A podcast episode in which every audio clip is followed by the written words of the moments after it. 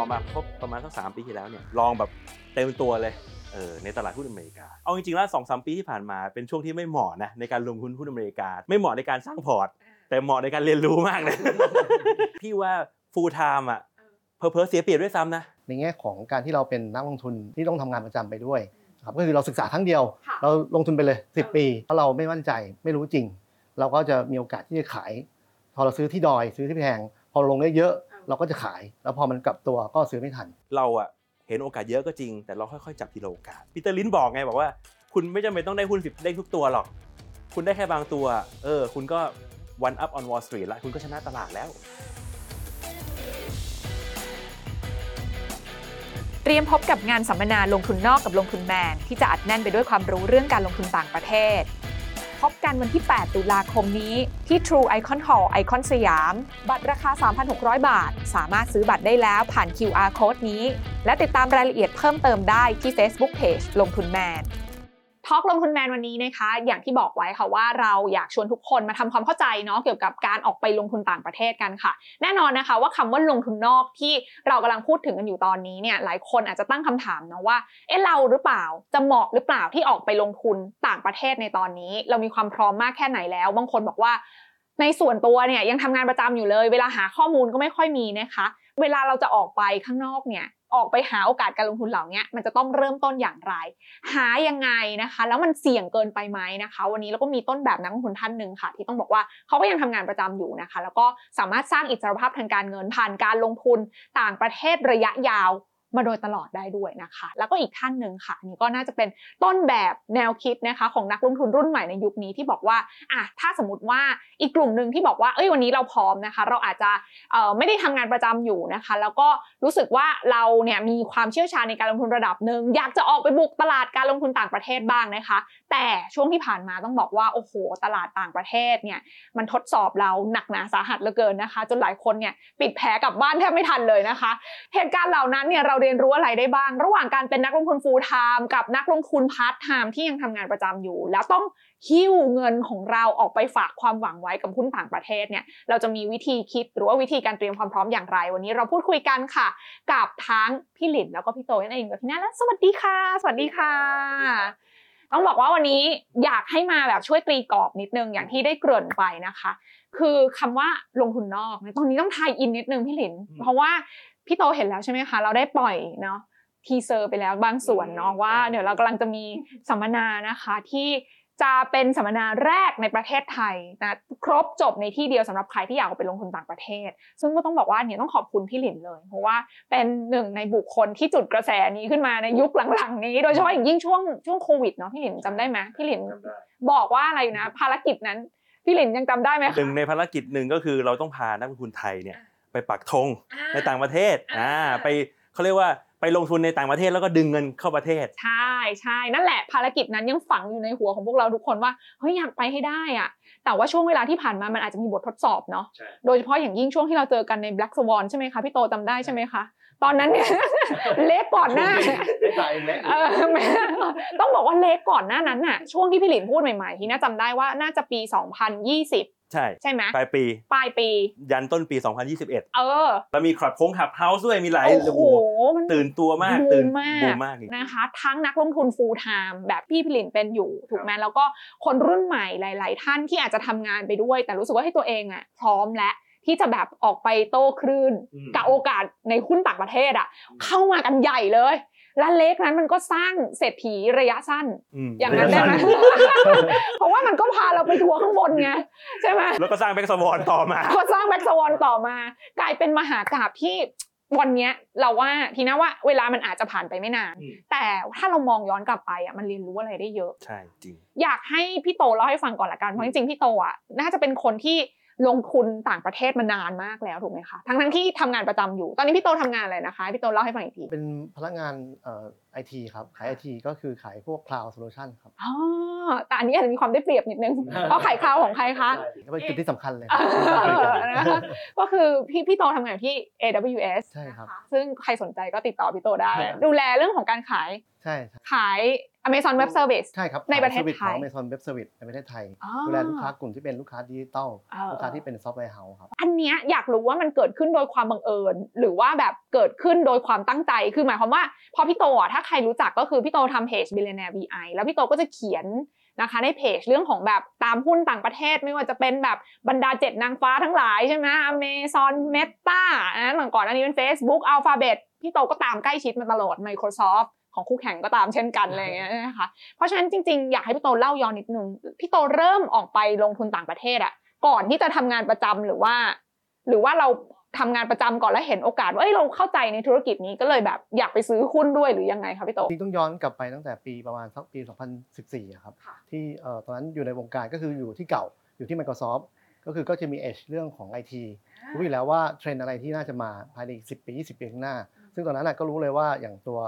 บริษัท Microsoft ก็มีความแข็งแกร่ง คนใช้งานออฟฟิศก็ยากที่จะใช้ยากที่จะย้ายไปใช้งานอันอื่น เพราะว่า มีทั้งเรื่องกับ switching cost ที่สูง การย้ายไปใช้เอ่อของที่อื่น ก็ต้องเปลี่ยนพฤติกรรมของผู้ใช้ค่อนข้างเยอะ แล้วก็เป็นคนที่มีโอกาสได้ขายตัว cloud อย่าง Microsoft 365 ก็รู้เลยว่าเทรนด์ของการทำงานเนี่ยน่าจะมีการทำงานที่บ้านมากขึ้นค่ะไม่เฉพาะเจาะจงทำงานในออฟฟิศอย่างเดียวอ่าก็จะเห็นเทรนด์การใช้ Teams มากขึ้น ตอนนั้นก็เริ่มเห็นแล้วแหละว่าเฮ้ย Microsoft มีการปรับโมเดลจากเคยขาย license ธรรมดาเป็น subscription รายได้ของ Microsoft ในอนาคตก็น่าจะแน่นอนมากขึ้น มีการเติบโตมากขึ้น ก็เป็นหุ้นตัวหนึ่งซึ่งถือมาเป็นเอ่อ10 ปีแล้วครับ ถึงแม้ว่าจะไม่ได้ทำงาน Microsoft แล้ว ใช่ใช่แต่ก็บอกทุกคนนะครับว่าหุ้นตัวนี้เป็นหุ้น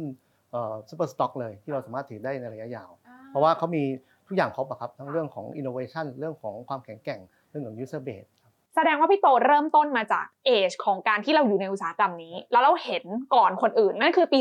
2014พี่ก็ต้องบอกว่าในช่วงเวลานั้น ถ้าพูดถึงแบบภาพการลงทุนมันก็ยังไม่ใช่ภาพที่แบบทุกคนจะเข้าใจในหุ้นเทค ขนาดใหญ่แบบนี้ใช่ไหมคะพี่หลิน อันนี้คือพาร์ทของพี่โตที่บอกว่าเฮ้ยทำงานไปด้วยแล้วเห็นโอกาสด้วย ก็เลยลงทุนนับตั้งแต่วันนั้นจนมาถึงวันนี้ก็จะสิบปีแล้วนะ10ปีแล้วครับถูกไหมนะพี่หลินล่ะคะพี่หลินเองจริงต้องบอกว่าถ้าอยู่ในตลาดหุ้นไทยอะไม่มีใครแบบไม่รู้จักชื่อพี่หลินติดพูดถึงหุ้นใหญ่เยอะแยะมากมายแซวแซวแซวแต่ว่าอยู่ดีๆอะไรที่เป็นทริกเกอร์สำคัญที่พี่หลินบอกว่าแบบ เฮ้ยเวลานี้มันไม่ใช่แหละ เราต้องเราต้องยอมแบบเหมือนเปิดม่านตัวเองออกมา ไปตลาดต่างประเทศบ้าง จริง ๆ ในวงการ VI ของประเทศไทยเนี่ยนะ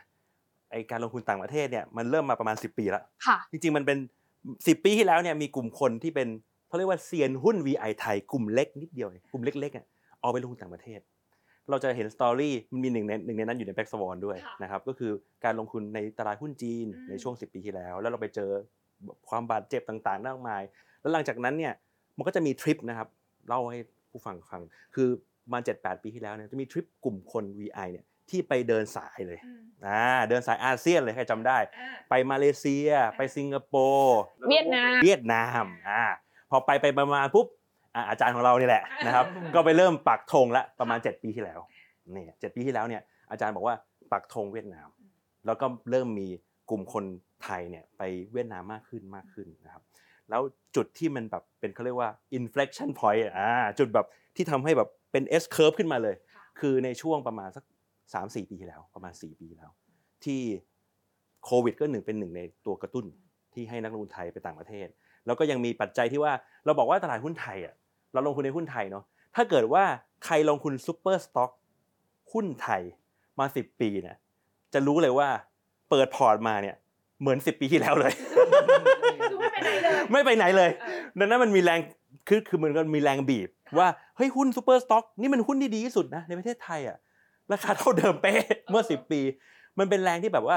ค่อยๆทำให้ VI เนี่ยเบนเข็ม จนจนถึงคล่าสุดเนาะการอพยพครั้งใหญ่ ของ VI ท่านอาจารย์เขียนขึ้นมา เออมันก็มันคืก็อสะท้อนสะท้อนมันเป็นการสะท้อนว่าเฮ้ยเราอยู่เฉยๆไม่ได้นะ คือเราต้องปรับตัวละอ่าเราต้องปรับตัวแล้วส่วนพี่เนี่ย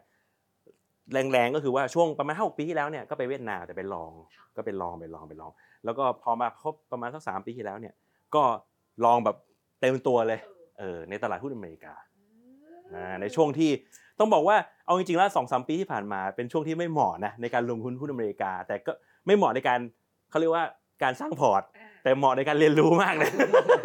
ถือว่าเป็นบทเรียนที่เป็นดีบทเรียนที่แบบเยอะมากค่ะๆเราได้เรียนรู้ในช่วงที่แบบเออเป็นเขาเรียกว่า มีเลสเซนเรียนเยอะอะครับอืมในช่วงนั้นอืมก็ต้องบอกว่าพี่หลินเองเนี่ยจริง ๆ อาจจะเริ่มต้นออกไปด้วยตลาดเวียดนามซะเป็นอืมส่วนใหญ่ใช่ใช่ไหมคะ แต่พี่หลินน่ะได้บทเรียนหนักๆเลยอะจากตลาดอเมริกาอย่างที่บอกใช่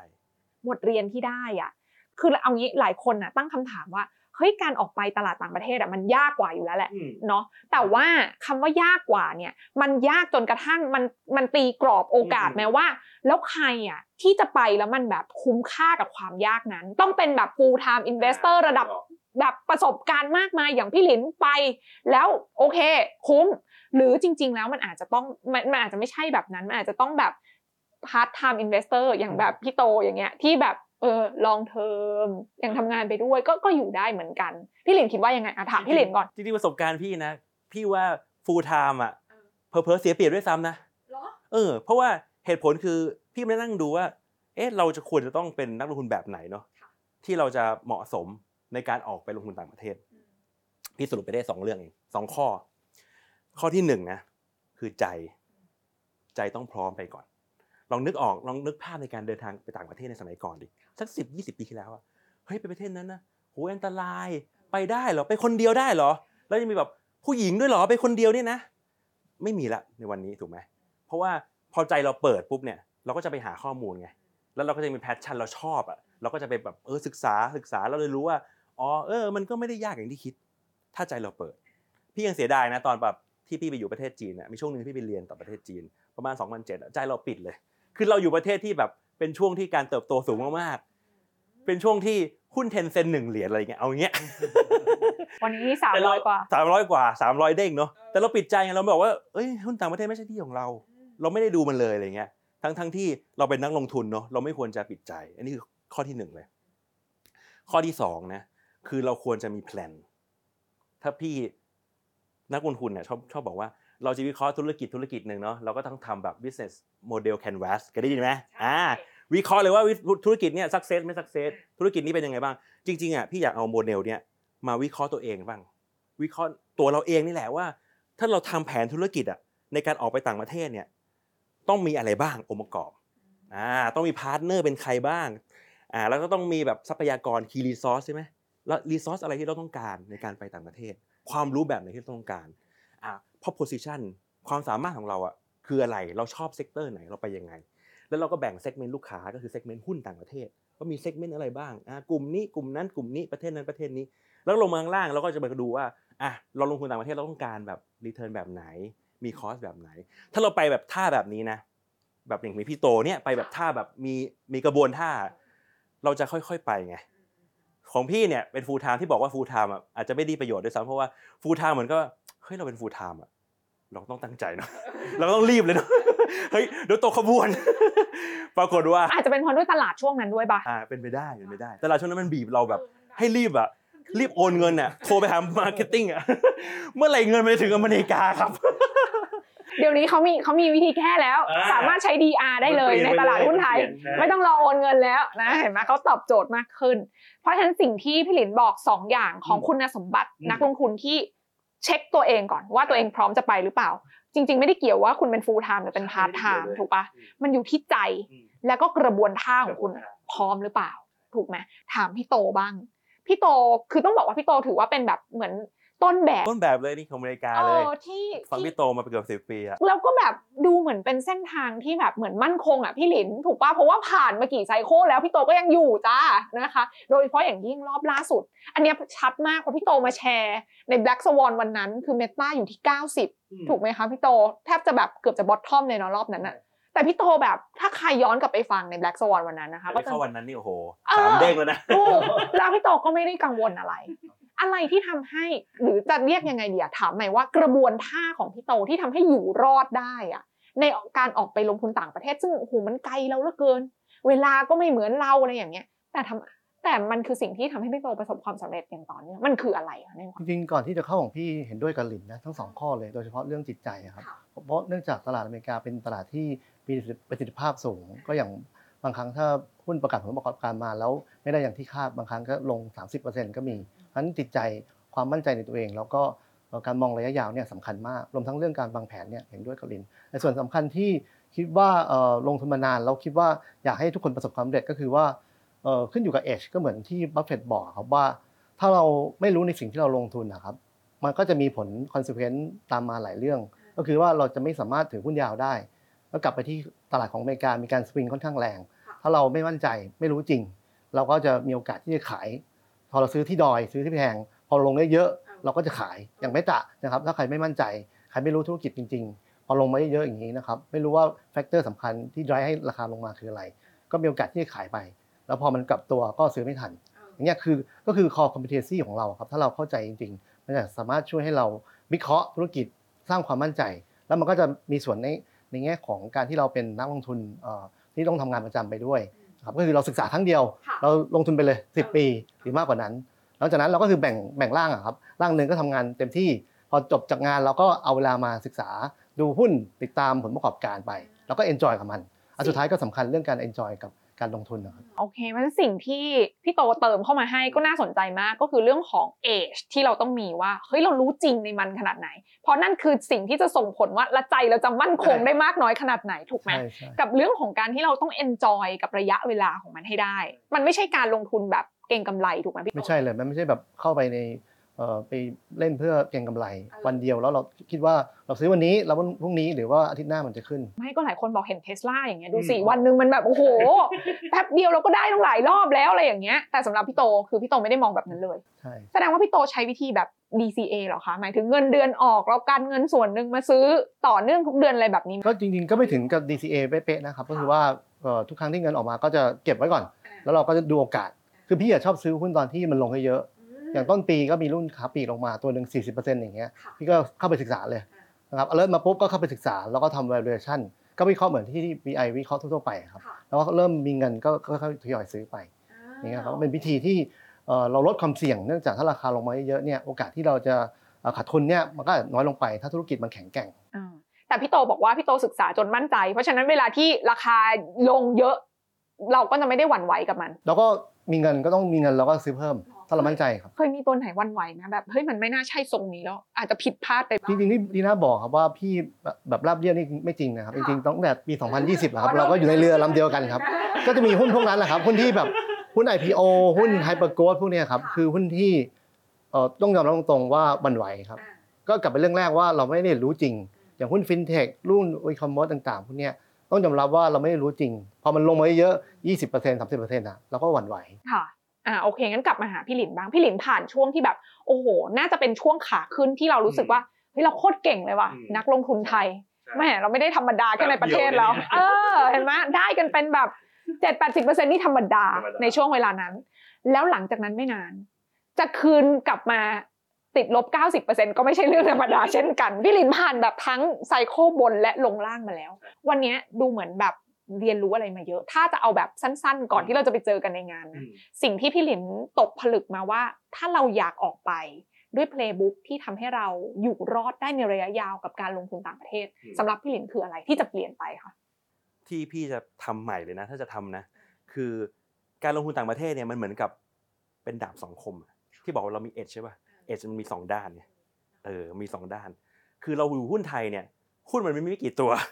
หุ้นที่เรากรองมาแล้วว่าเออหุ้นกลุ่มเนี้ยโอเคเนี่ยมันมีไม่กี่ตัวทำให้เราได้เข้าใจหุ้นพวกนั้นจริง ๆ เหมือนกับที่พี่โตเนี่ยเข้าใจหุ้นที่พี่โตถือจริงๆไงแต่พอช่วงที่พี่ออกไปเนี่ย